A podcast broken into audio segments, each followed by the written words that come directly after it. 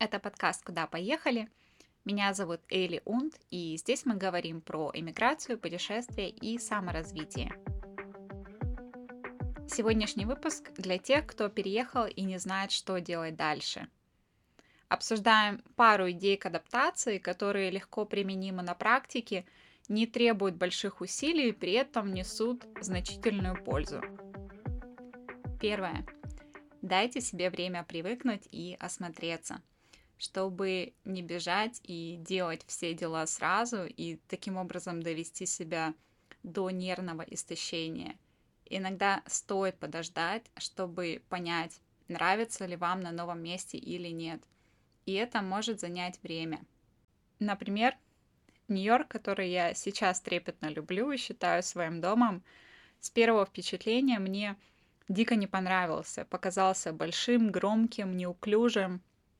Там было слишком много людей, двигающихся в потоке толпы, слишком непонятные улицы, движения, всего было слишком. Когда я приехала в Америку во второй раз, я так не хотела оставаться в Нью-Йорке, что взяла билет в несколько направлений и стала методично объезжать штаты в поисках того места, где мне понравится и где я захочу провести лето. Конечно, очень быстро после этого у меня закончились деньги, и мне пришлось возвращаться обратно в Нью-Йорк. Вам может быть вначале дико некомфортно и неинтересно находиться в том месте, где вы находитесь, но если вы дадите себе некоторое время привыкнуть, возможно, ваши ощущения и мнения по поводу этого места изменятся. Второе. Не теряйте связь со своей культурой рынки с продуктами, книжные мероприятия, где говорят на вашем языке. Это все может быть той связью, которая сможет снизить тоску по дому и придаст дополнительный комфорт вашему быту, пока вы осваиваетесь на новом месте. Существуют разные степени поведения и адаптации. Например, кто-то рвет контакты полностью, чтобы лучше выучить язык. Кто-то общается только со своим кругом знакомых и не хочет знакомиться, ну, ни с кем другим.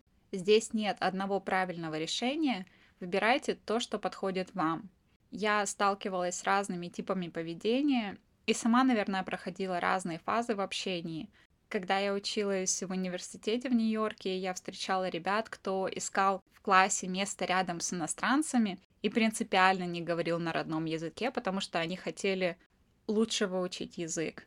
Ну окей, тогда это был первый опыт, это было необычно, но в конце концов, если это поможет лучше выучить вам язык и познакомиться с культурой, то почему нет? Каждый выбирает свою дорогу. Кто-то, наоборот, так скучает по родной культуре или языку, что ездит полтора часа в одну сторону на метро или на автобусе в свой единственный выходной, чтобы купить оливье, котлет и послушать знакомую речь. Третье. Начинайте учить язык сразу, не откладывая на потом. Если вы знаете, что вы приехали в это место и будете какое-то время там жить, даже если всего несколько месяцев, то не откладывайте, думая, что вам это не пригодится.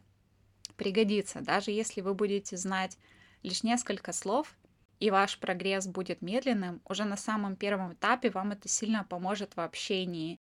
Пусть это будут 10-15 минут в день, чем ничего. Если вы хотите хорошо выучить язык, при этом не отстраняясь от других русскоговорящих, например, поживите некоторое время в маленьком городе. Там вам чаще придется практиковать речь и меньше соблазна будет говорить только на родном языке. Я знаю много примеров того, когда мои близкие друзья или просто знакомые, которые жили в небольших городах, а, допустим, мы жили в каком-то более большом городе, и когда мы все вместе встречались через несколько месяцев или лет, у ребят, кто жил отдаленно, намного лучше был язык, когда они не имели возможности каждый день говорить на своем языке с соседями или знакомыми, или их окружали.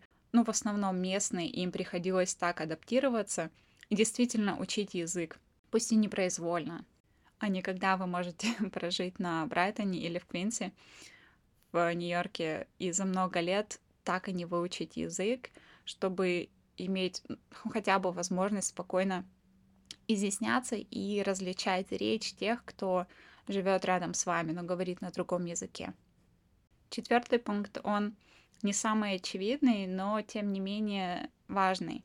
Узнайте минимально необходимые законы, нарушение которых грозит вам штрафом или даже заключением. Таких законов может быть много, они зависят от страны, штата, города. Это распространяется и на что-то типичное, как вождение, где в разных штатах или странах могут быть свои правила.